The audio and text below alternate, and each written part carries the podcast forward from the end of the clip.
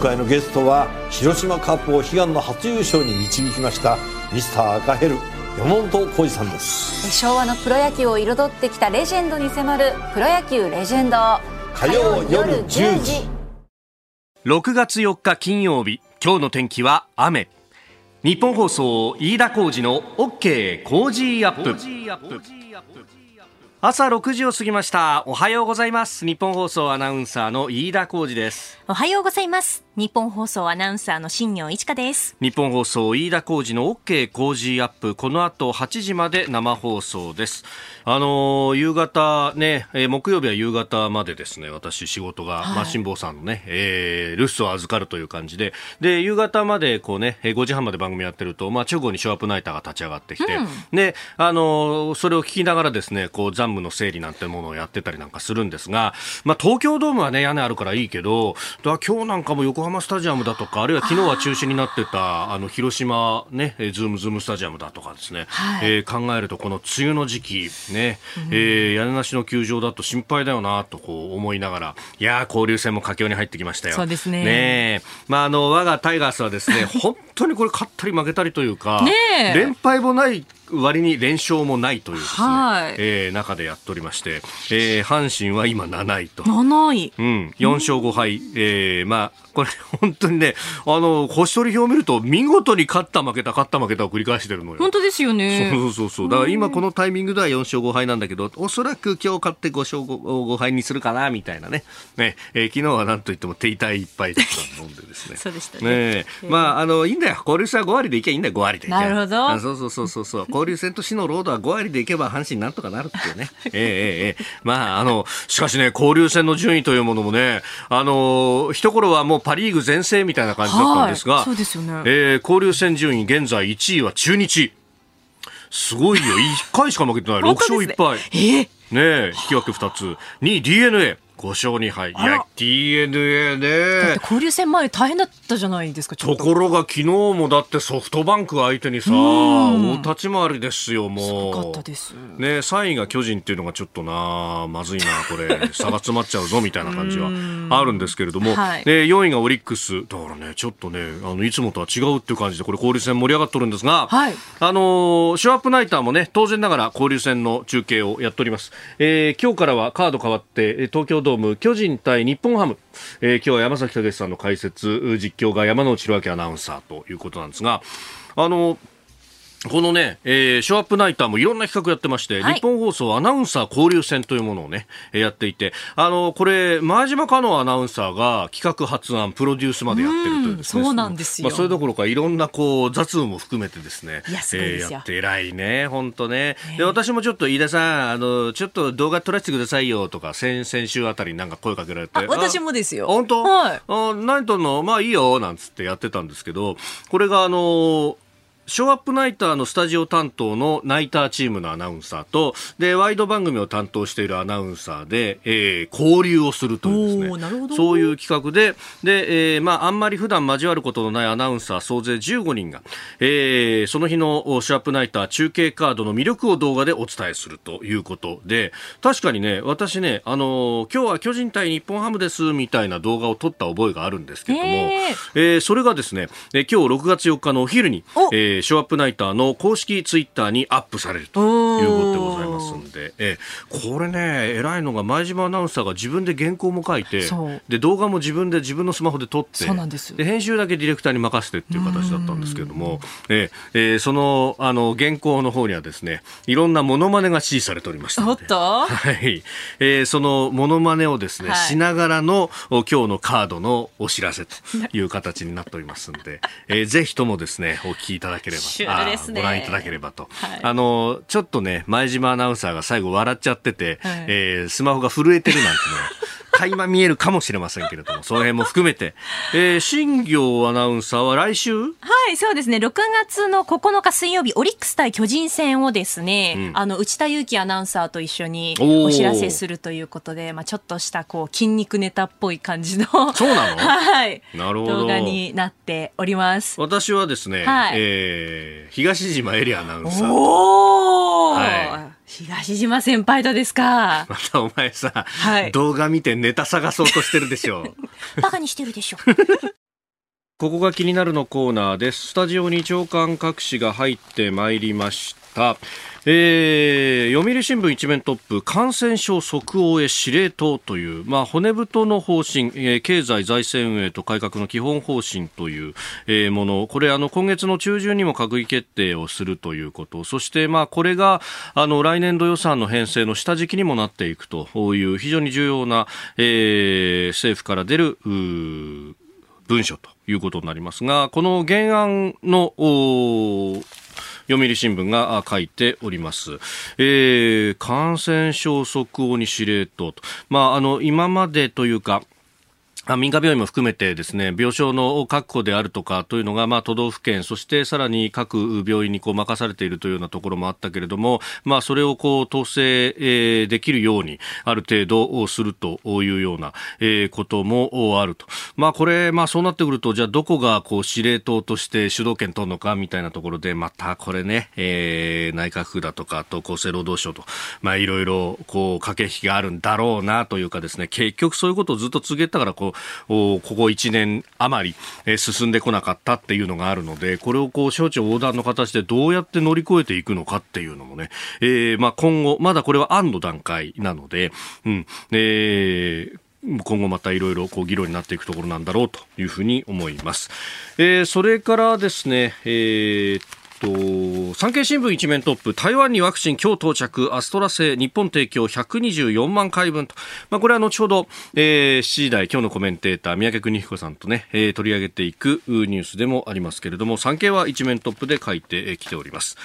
えー、そしてですね、あの、昨日、成立した、えー、法律について、えー、男性の育児休暇の育児休業の取得を促す改正育児介護休業法、えー、昨日衆院本会議で全会一致で可決成立しました。もうすでに参院は通ってきたという法律なので、まあ、これで成立という形になります。でこれについて毎日とそれからあのちょっと変化球ですが日本経済新聞が一面トップで報じております、えー、毎日新聞。男性版産休最大4週間、育休取得確認義務化、えー、日経新聞はコロナで出生数激急減、成長に陰、育児支援各国急ぐという中に、えー、日本も改正法成立で、えー、男性の産休最大4週間というサブの見出しを立てております。まあ、あの、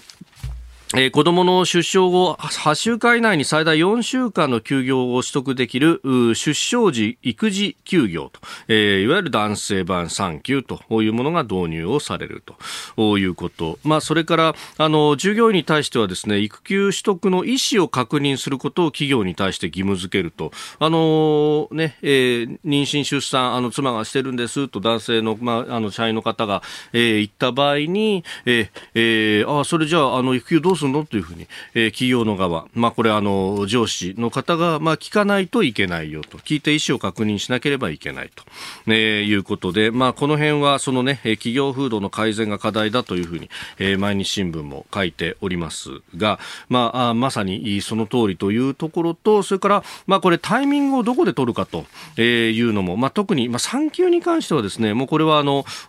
出生のその前後ということになるんで、まあ、タイミングは大体、えー、同じくになってくるとは思うんですが、育休の方は、これ、えー、まあ、そのね、えー家庭によって考え方もいろいろあるとは思いますけれども、これ、あの、うちの妻なんかも言ってたのは、えー、産後すぐに、じゃあ、あの、産休、育休をね、えー、じゃあ、旦那が取ったとしても、これ実はそんなに、あの、どうだっていうと、まあ、手伝えることも限られてくると。まあ、むしろ、あの、かなり分散させて、ね、えーあのーは生後半年とか1年ぐらい経ってから取ってくれた方が、えー、実は助かるんだというようなことを言ったりする場合もあります。まあ、というのが、あの、そのぐらいになってくると結構夜泣きもきつくなってきてですね、えー、夫婦ともに、あの、ほとんど寝れないみたいなことになってきちゃったりなんかすると、ええー、どっちかがバラバラで、え、育休取っていた方が楽になるとかですね。まあ、そういったところも、こう、制度面でどうしていくんだっていうところ、プラス、まあ、あの、ここだけに限らず、じゃあこの育休取って、あの、そのタイミングだけ子育てしたからそれでいいってものではないので、まあ、本当、その後もですね、まあ、ある意味、私、この朝の番組をやっていると、あの朝早くから出勤するので、えー、普通にですね、勤務してれば、昼過ぎには勤務が明けるわけですよ。これが結構、こう、助かった部分があって、え、あの、迎えはじゃあ俺が行くからね、みたいな、こう、役割分担が明確にできたんですけれども、これ普通の家だったら、あの、二人とも例えば7時、8時まで仕事してたら本当にきつかったよねって話を結構妻とするんですよ。まあ、その辺、あの、むしろ、あの、女性のこう、ね、えー、働き方改革みたいなことはやりますけど、あむしろ男の方が、あの、育児の方にもっとコミットしないと、えー、本当はバランスが取れないというか、あの、女性の負担ばかりがこう増えてしまうということになりがちなので、えー、むしろそこの部分も一緒にこれ、あの、改革していかなければいけないんだろうと。あ、僕、あの、迎えがあるんでもう帰りますっていうのを、きちっと認められる、えー、社会にならないといけないんだろうということは思いますし、まあ、その先、小学校に上がった後もですね、えー、じゃあ、学校の行事とかあると、あの、私、そういう勤務なので行けるんで行くんですけど、そうすると、あ、どうしたんですか？なんで旦那さんが来るんですか？みたいな。たいな感じのこう雰囲気になって、まあ、その辺もこう変わっていかなきゃいけないんだろうなっていうですね、受け入れる側の意識もということも非常に当事者としては思うところであります。コメンテーターの方々、この時間からのご登場です。今朝は外交評論家、内閣官房参与、三宅邦彦さんです。おはようございます。おはようございます。よろしくお願いします。よろしくお願いいたします。さあ、あの、財務省、G7 の財務大臣の会合が今日からロンドンでスタートということで、はい、えー、サミットに向けていろんなね、会合が行われております。まあね、コロナコロナで、あの、はい、ずっと止まってたわけじゃないでしょうけどもね、非常に実質的に大事な内容をやってますよね。まあ、結局、その法人税をどうするかって、日本はもともとすごい高かったんだけど、はい、確か20%台に落ちてきましたよね。えー、まあ、私も小さな会社やってるからわかるんだけれども、だけど、もっと、ね、安いところあるわけですね、10%台とかで。はい。えー、ですから、タックスヘイブンなんて言っちゃって、えー、みんなそっち行くわけですよね。まあ、大金持ちだったら行く価値あるんだけど、まあ、あの日本じゃあんまり、私の場合はあんまり関係ないんだけど、そこで、一つは、はい、まあ今、法人税下げ競争やってるから、まあ、とこれ止まらないから、なんとかせなあかんっていうの、はい、この議論がある、で、それイギリスが議長国でしょ、はい、だけど議長国が一番実は悪いことやってて、悪いことやってたら申し訳ないけども、ね、要するにケイマンで、はいねえー、あの、えー、初玉、うん、儲けてるわけですよね。で儲けてますね。ですからそういうわけで、あのイギリスはちゃんとやらないかん部分がある。なるほど。アメリカももっとあの最低、はい、税率を決めろとかとか言って、ね、まあその方が方向としては正しいんだと思うんですよね。だもう一つの問題は、法人税の問題というよりも、も、はい、そもそもアメリカの IT けしからんちゅう話ですよね。IT 産業強すぎちゃって、はい、でしかもグローバルだから、ヨーロッパでも日本でもこう活動するんだけど、はい、全然税金払わないじゃねえかと、この問題だと思うんですよ。はいしかし、この後者の方はね、ええ、もうこれ、あの構造的な問題でね、あの僕、今でも覚えてますけど、90年代に、もう何年、もう何年前だ、20年ぐらい前、20年 ,20 年以上前ですかね、ね。え、あの時にテレコムの交渉をね、僕は WTO でやったんですけども、通信あの時から通信、そしてその後コンピューター化が進み、IT 化が進み、そしてネットワークっていうふうになってたわけですよね、インターネットの。はい、その黎明期だったんだけれども、もう、ともうすでにですね、はい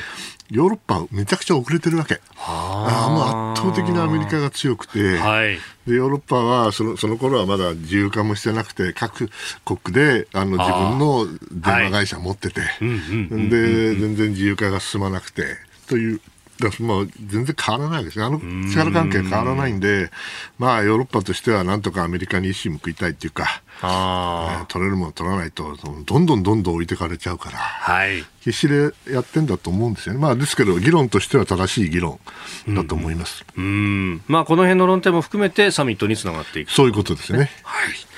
えー、まずは G7 の財務大臣会議でありました。ここでポッドキャスト YouTube でお聞きのあなたにお知らせです。日本放送飯田浩司の OK コージーアップ週末増刊号を毎週土曜日の午後に配信しています。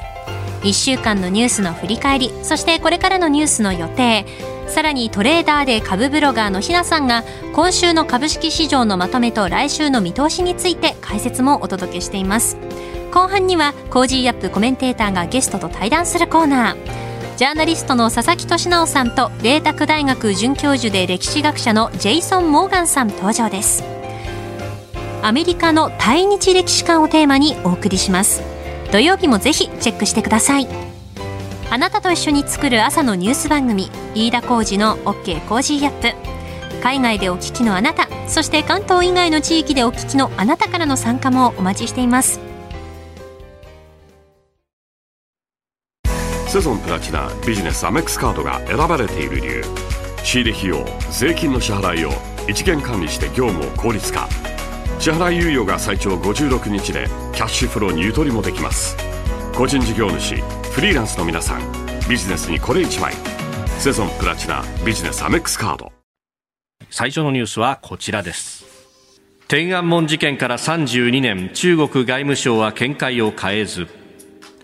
民主化運動が武力弾圧された1989年の天安門事件から今日で32年となります。中国外務省の王文賓副報道局長は3日の会見で1980年代の末に起きた政治騒動に対して中国政府は明確な結論をすでに出していると述べ暴乱とみなすこれまでの見解を変えていないと強調しました。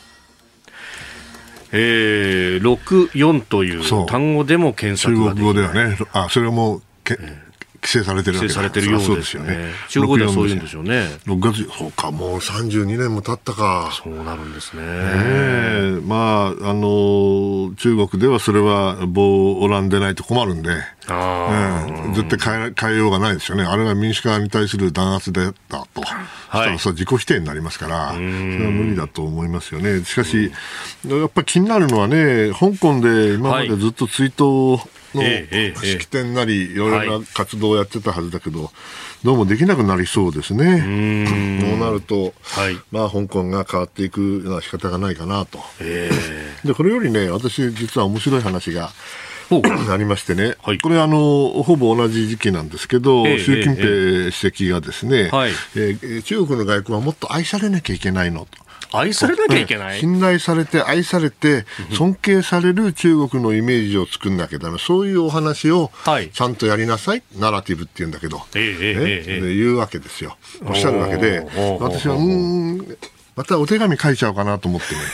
お手紙書いちゃったんですね。なるほど。えー、ただ、あの、中国語で書くわけいかないんで、えー、えー、と、英語で書きましてね。英語で書いて、えー、はい。あの、ジャパンタイムスにちょっと出てると思うんですけど、はい。まあ、要するに、あの、習近平、えー、総書記、どのと。どのと。はい、背景お元気ですかと。3年前にもお手紙書いたんですけど、えー、読んでくださいましたと。読んでないと思いますけどね。あの、3年前は、あの、トランプさんの頃でね、トランプさんとの貿易 交渉というか戦争をね、はい、どうするかっていう話をちょっと、えー僭越ながら申し上げたわけですけど、今回はですね、はい、あのバイデンさんもあることもあるんだけど、あのあの愛される、信頼される、尊敬されるナラティブね、はい。まあ、結構なんですけど、はい、知ってますかと、習近平さん、うん、あのね、中国の外務省がやってるね、はい、い。わゆる戦狼外交ってあるんですか、ウルフウルフウォリアね、ウルフウォリア。外交、あれ、逆効果だって知ってますか？全然ね、嫌われちゃってんですよと、やりすぎなんですよ、ね、党の中央ばっかり見ててね、はい、本当のことを習近平さん、あなたにも言わ言ってないんですよと、周りの人たちはと。ね、だからね、こういうことやるんだったら、はい、いい人をね、もっと選ばなきゃいけないって、そういう人いないんですよいない、ね、いないんですよ、これが。うん、これで、はい、要するに結論を言うとね、あのナラティブを、つまり和法を変えるのもいいけども、はいね、それであの物事は変わりませんよと、みんなね、ちゃんとね、見てますからね。ですから、ナラティブではなくて、ポリシーを変えないと。ポリシー。はい。そうしないとなかなか難しいですよと、僭越ではありますけれどもね、つって、あの、お手紙を書いてしまったんですね。えー、どうなったかわかりませんけども、えー、えー、あの、非常に気持ちが高ぶっちゃったもんですから。いや、要するに彼に成功してもらいたいんですよ、僕は。うん、ね、中国があの偉大な立派な国になってですよ。はい。自由で民主的で開かれた国になれば、これ最高なんですから。まあ、地球にとってね。そうですよ。ならないと思うけどね。でも、そうやって頑張ってほしいわけですよ。えーはい、というわけで。えー、いや本当、なんか、ね、こんな愛信頼され、愛され、尊敬されるなんて書きながら、あのヨーロッパのね、ちっちゃな国々に対して、そうそう。お前ら小国が 俺たち大国になんて口聞いてやがんな、この野郎みたいな。ね、口の悪い人たちはね、はい、こうやって信頼され、愛されて、尊敬されなきゃいけないってことは、そうされてないってことが分かってて、うん、それに対する危機感の反映だというわけですよ。はい、ね、はい、はい。私はそんなことは言いませんよ。そんなことは言いませんけど、うん、いろいろ声もあるということをね、ねえ。ー、あの考えてお手紙を書いたわけでございます。でもあれでしょ？う、この中国の外務省っていうのは、そういうこう口汚いことを言えば言うほど出世するみたいな構図に今なっちゃってるんですか、ね、かりませんけども、えー、逆にその普通のことを言ったら、弱腰って言われてうん、だと思う。ですから必要以上に強気になるんですよね。でもじゃあ日本の外務省は昔そうじゃなかったのって言われたら、はい、かもしれないねと。で、これがその習近平氏とか、まあ、党の中央に対してういやつじゃだったらまだいいけど、それに乗っかった民衆がこう、弱しだって言い出したら、そうそうそう。でもそれも日本もそういう時代がありましたから、はい、決してあの違う、なんていうかな、中国だけが特別だと私は思いませんけどね。ただ規模が大きいから10倍だから。から。その分だけあのもし害悪があればそれも大きくなると。それは困りますねっていう話です。おはようニュースネットワーク。えではこの時間取り上げるニュースはこちらです。イスラエル連立政権樹立でネタニヤフ首相の退陣が濃厚政治混乱が続くイスラエルが大きな変化を迎えようとしています。3月の総選挙を受け連立協議を進めていた中道野党イエシュアティド党首のラピド元財務相は2日夜8つの党による連立政権樹立で合意したとリブリン大統領に報告しました。国会の承認を経て新内閣が誕生すれば通算15年間首相を務めるネタニヤフ氏が退陣することになります。イスラエルは、はい、あの選挙は比例代表なんでしたっけ？比例代表なんで、その小選挙区と違うから、えー、まあ、ある意味で少数、なんていうか、なんだろう、こう小さな政党が小さな政党がいっぱいあって、はい、で、まあ、どんぐりの背比べをしていると、なかなかその120議席だったかな、はい、あるんですけど、えー、過半数なんかとんでもない、誰も過半数が取れなくて、一つの政党でに連立、しかも2党、3党じゃなくて、4党、5党の連立をやって、えまあ、政権を維持するということなんですが、はい、まあ、ネタニヤフさんね、もう通算15年、彼が首相になったのは1996年ですから、私ちょうど課長、中東第二課長でイスラエルに行って、はい、あの、その人たちに会うことができたんだけども、まあ、あれからもう何年経ってるんですか？で、10、まあ2回なんですけどね。はい、えー、今回は12年でしょ ?12 年連続。すごいよね。ね。うん。まあ、だけど12年続けば当然権力は腐敗をするわけで、はい、えー、実際に彼にもいくつかの汚職の疑惑があって、えーはい。えー、まあ、それに対抗して彼はずっと頑張ってきた、まあ、彼の立場から見ればね。だけど、まあ、はっきり言って今回の動きは、はい、まあ、あの反ネタニヤフで、まあ、みんな結束したと、はい。えー、だけど結束したけど、じゃあ実際はどうかっていうと、えー、極左から極右までいる、えー、まあ、右合の州といったら失礼だけど、そういうグループが今できつつあって、連立を組めそうな予感ということなんですよね。はい、まあ、あのもう相当濃厚というふうな書き方もしてるでしょうけど、イスラエルのね、あのなんていうか、政権作りっていうのはものすごい複雑ですから、これ6月の今、今日が4日でしょ、はい、ね、7日とか14かとか言われてるんだけど、これで実際にケネセットっていうんだけども、国会でね、はい、投票をしなきゃ分かんない。だけど、ほら、ネタニヤフさんだってね、はい、ほら、巻き返しを図りますから、これ何が起きるかってもちろん分からないわけですよ。はい、でね、いろいろあの、現地からの報道しか分からないけど、読んでると、はい、まあ、このネタニヤフさんの代わりに、これがまあ、反ネタニヤフでできた新しい連立の形というのは、その元ともとネタニヤフさんの盟友だった人が、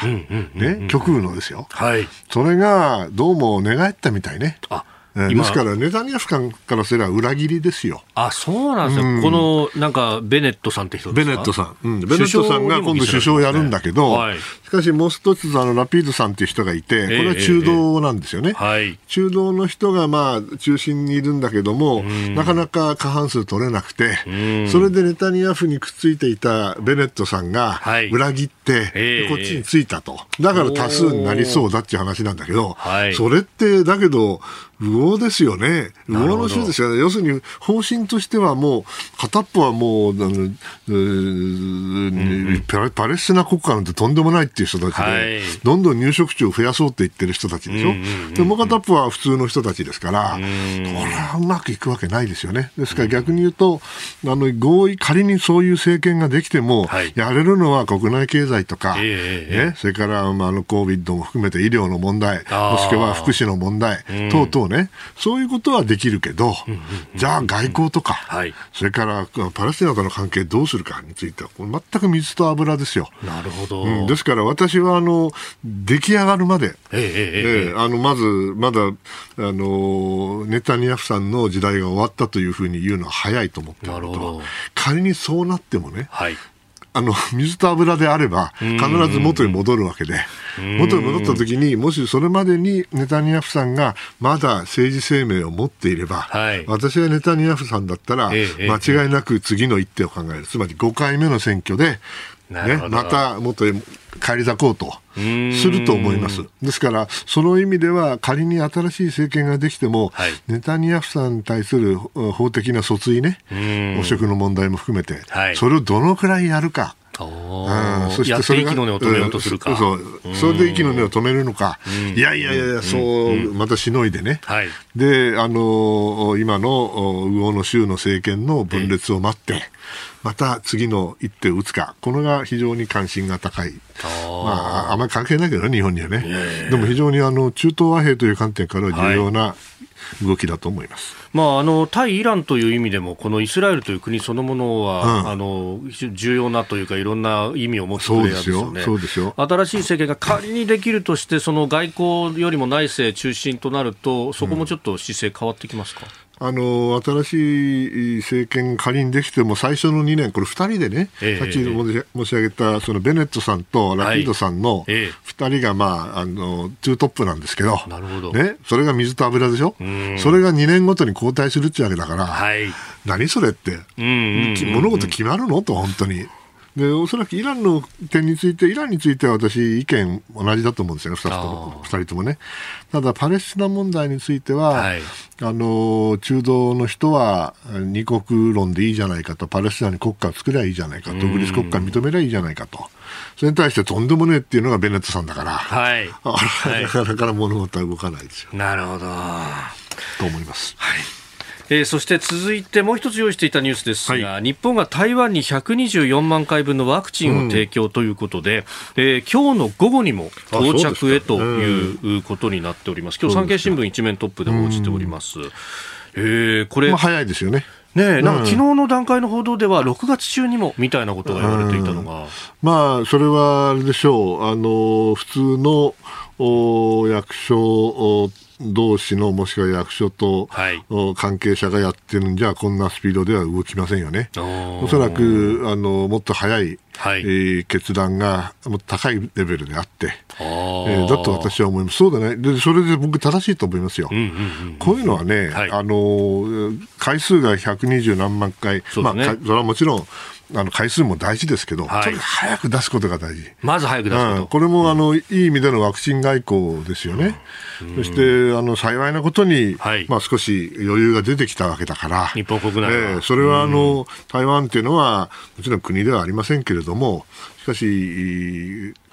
大震災の時にも支援をしてくれたし、はい。うん、深いあの長い関係があるわけですから、うん、当然あの、そういったことを政治的に判断して、はい、でパーンと決めるというのは、僕は大事なことだと私は思いますけどね。うん。そうすると、これ、まあ、総理なりトップのに近いところの、まあ、決断があったいや、それは総理でしょ、ううん、もちろんそうだと思いますよ。まあ、あのね、最終的な詰めをやってるって、昨日の夕方ぐらいに、あの佐藤正久さんと、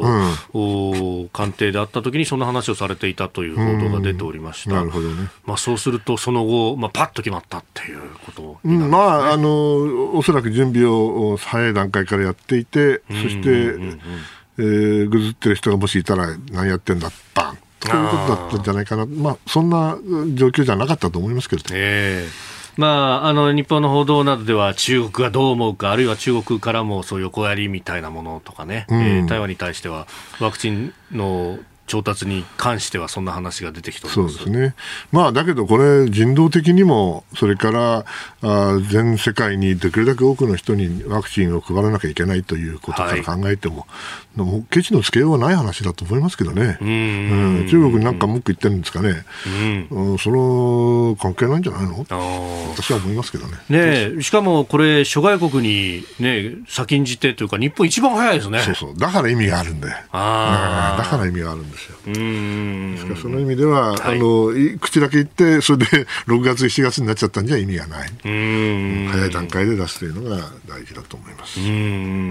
まあ、しかもこれが G7 のサミットの前に出てきたっていうのも、うん、まあそうですね、まあ、しかし、台湾の関係ってのとの関係っていうのはもっと重要で長い、長い目で見なきゃいけないことだと思います、はい、以上、おはようニュースネットワークでした。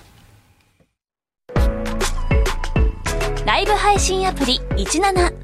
ライブ配信の魅力は何といってもいつでも誰でもどこにいてもスマホ一つあれば楽しむことができること17ではライバーと呼ばれるライブ配信者によるトーク音楽バーチャルやゲームなどの様々なライブ配信や著名人を起用した番組配信を24時間365日お届けしています。さらに現在17では月曜日から金曜日の「オールナイトニッポンゼロをリアルタイムでライブ配信中。パーソナリティやスタジオの様子を映像付きでお楽しみいただけるほか17限定のアフタートークもお届けしています。ぜひアプリをダウンロードしてお楽しみください。そして同じく、ポッドキャストで配信しているプログラムのお知らせがあります。日本放送報道記者レポート2021。日本放送の報道記者が政治、経済、事件や災害からこだわりのテーマまで、日々取材した情報を毎週木曜日の午後に更新しています。今週は酒類の提供禁止、酒販業界に大打撃というテーマで、宮崎優子記者がお酒の業界の今をレポートしています。うん、さあ、そしてもう一つお知らせがあります。再来週6月14日月曜日からの1週間、 Cozy Up はこの特別企画です。ワクチンから安全保障まで、安倍前総理も毎日登場、 Cozy 専門家会議。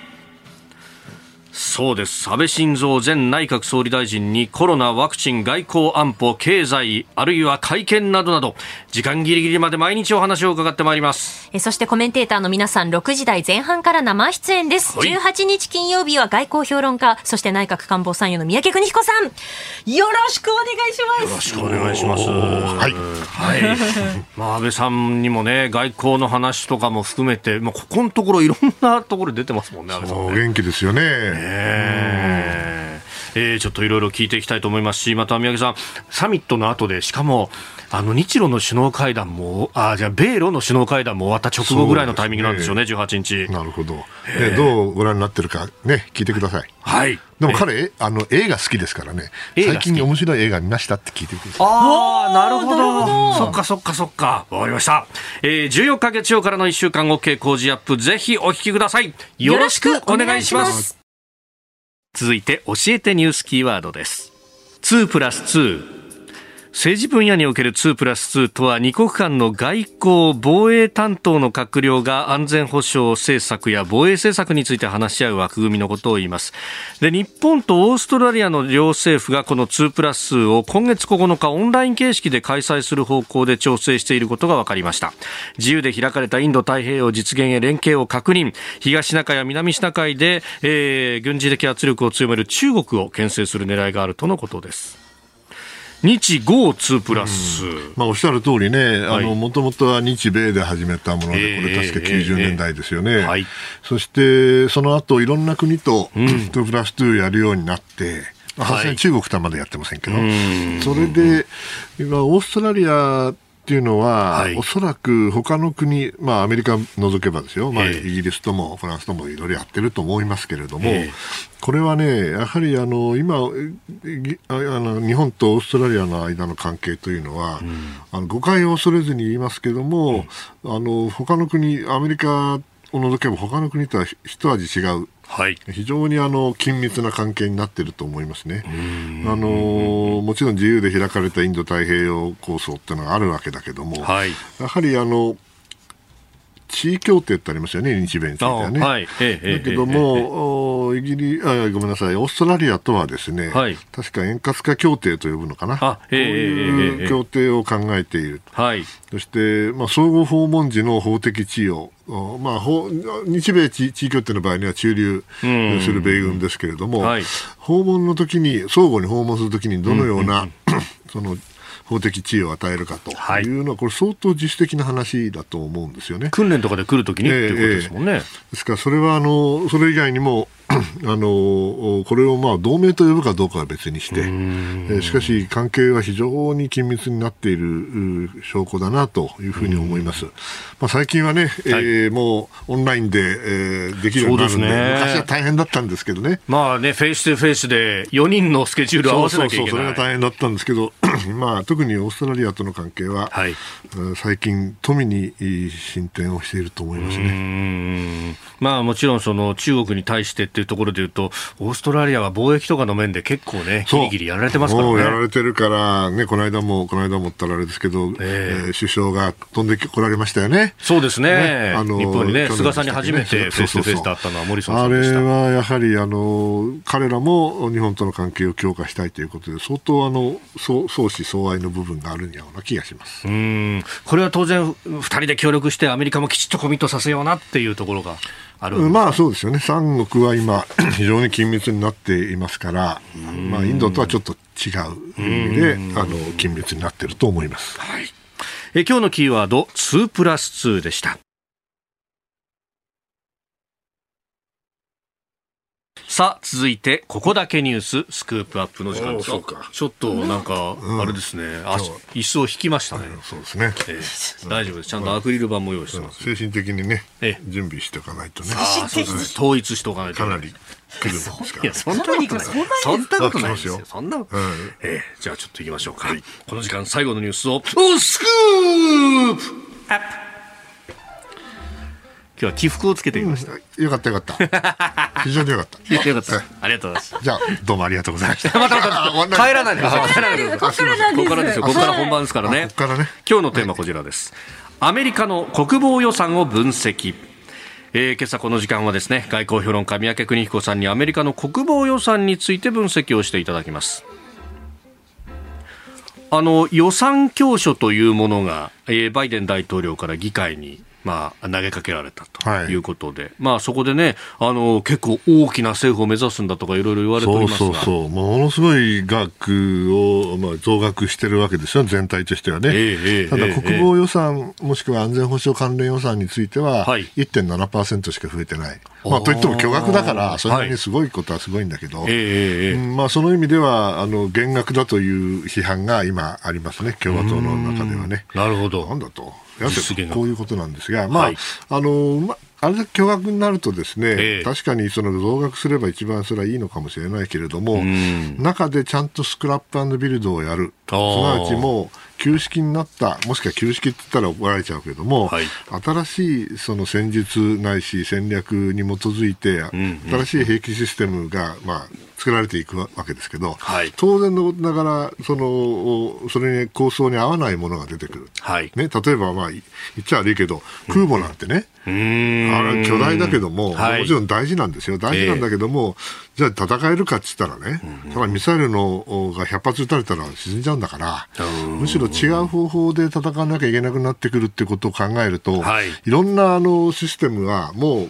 歴史的ななんていうかな、役割を終えたものもあるわけですよ。だけど、それを作ってる側、はい、でそれを配備する、例えば基地、そしてそのそこにいる人々、はい、それが表になり、アメリカの国内でもやはりあの基地、特に陸軍の基地ですけれども、えー、閉鎖するったらもう騒ぎになりますからね。あねなるほど。ですけど、そういうことをや中で、まあ、あの予算を作んなきゃいけないんだけど、残念ながらというかあの、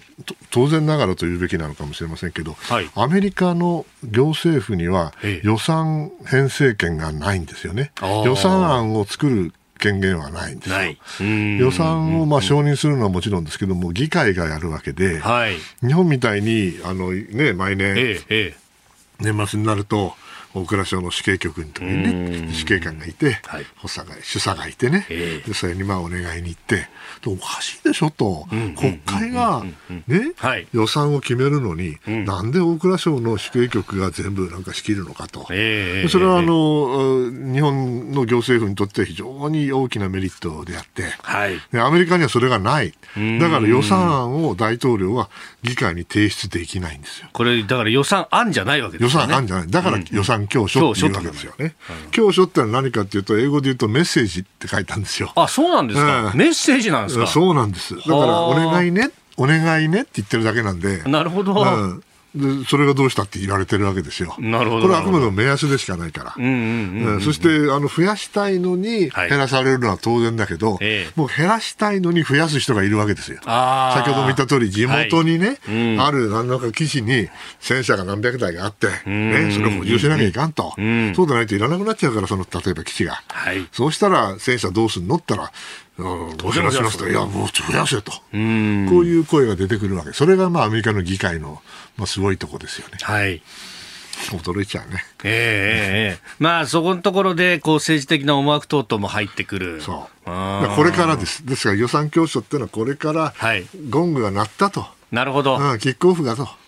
本当の戦いはこれから始まるということでございます。で、宮家さん、このね、あの、国防関係の予算に関しては、やっぱりその対中シフトだということも解説、はい、いろんなところでもされてますけれども、あの、その部分っていうのは、具体的には、これ、教書の中には入っているんですか？あの、教書の中では、具体的にというか、あの、え各どんなものをその、うん、どのようなタイミングでもの武器なりシステムを買っていくかということは出てくるわけです、数字として出てくると思いますけど、政策的にはそれは別の紙で作るということだと思いますね。もちろんそれは反映して反映したもの考え新しい考え方に、えー、基づいたものではあると思います。例えば、はい、ミサイル。ね、あの私一番あの心なんていうか気になったのは、はい、太平洋におけるよなんだろう抑止構想、はい、イニシアティブっていうのがあるんですよね。これ太平洋つまりインド太平洋のインド太平洋軍でもっと抑止力を高めなきゃいけないよと言ってるわけで、はい、そこにまあ重点的に基金を作りそれに増額をしてそして特にまあミサイル、はい、それから衛星。等々、まあ、今、中国とこれからもしかしたら緊張関係に入った場合に絶対に必要なものに対する投資が起きている、はい、全体の予算は伸びないかもしれないけど、えー、うまくスクラップビルドをやって重点をそこに置けばもしくは将来のことを考えて、えー、研究開発、はい、えー、それにお金を今シフトしてるんですけどもそれがあればですね、あのそれなりの効果が出てくるだろうなと。まあ、何年かかかりますけどね。うん。あのアメリカのその議会の、ね、外交、あるいは軍事委員会などのこの公聴会なんか見てても、はい、あの一番その懸念として指摘されているところが、うん、アメリカは INF の全廃条約があるおかげで、はい、えー、中距離の,、まあ、あの弾道ミサイルがない。一方で中国はその射程のミサイルというものを非常にたくさん持っている、このアンバランスをどうするっていうのが議論にもなってまあ、でもそれ自分で勝手にロシアと決めたわけだからね、ね。ソ連とね。冷戦の末期にね。そのところは中国は、あのまあ、ある意味で入ってなかったし、はい、えー、取るに足らない存在だったわけですよ。当時は。でもその間に増強したと。はい、うん、ですから、まあ、うさぎと亀。うさちゃんが寝てた時に、はい、亀さんがじっくりやったということですから、うん、一回やり直さなきゃいけないということですよね。これも、もう、おいそれとはバランス元に戻すというか。それは簡単ではない。ただし、はい、それはあの中国の艦船が、もし太平洋に出ていく、そして第一列島線の外に出ていく、その場合に、えー、沖縄本島と宮古島の間を通っていくわけですからね、例えばね、えー、他にもありますけども、はい、その時に、あちょっと勝手にはいけないなっていうふうに思わせるようなことはしなきゃいけない。それはあの完全に中国と同じ、えー、数のものとかいうことではなくて、えー、要するに抑止が効けばいいということですよね。うん、これあんまりうまくいきそうもなさそうだなと思わせるには、うん、そうある程度あればいい。あそれが、まあ、まさに今予算の中で、はい、おそらく反映されつつあって新しいシステムが、うん、考えられているということだと思います。そこをこう通過するということになると、当然ながら日本の役割ってものも、まあ、アメリカにとっても期待もされるし、日本もやらなきゃいけないことが出てくる日本にとって一番大事なことですよね。日本にとって何が大事かって言ったら、シーレーンですよね。はい。そして東京から中東まで行くシーレーンをどうやってその自然な形でね、えー、自由に開かれた形で維持できるかということがポイントです。えー、国防アメリカの国防予算分析今日のスクープアップでした。このコーナー含めてポッドキャスト YouTube ラジコタイムフリーでも配信していきます。番組ホームページご覧ください。ポッドキャスト YouTube でお聞きいただきましてありがとうございました。あなたと一緒に作る朝のニュース番組飯田浩二の OK コージーアップ。東京有楽町のニッポン放送で月曜日から金曜日朝6時から8時まで生放送でお送りしています。番組では公式 Twitter でも最新情報を配信中。スタジオで撮影した写真などもアップしています。コメンテーターのラインナップ放送した内容の書き起こしインスタグラムや飯田浩二アナウンサーのポッドキャストなど詳しくは番組ホームページでチェックしてください。そしてもう一つ飯田浩二アナウンサーが「夕刊富士」で毎週火曜日に連載中。飯田浩二の「そこまで言うか」こちらもぜひチェックしてください。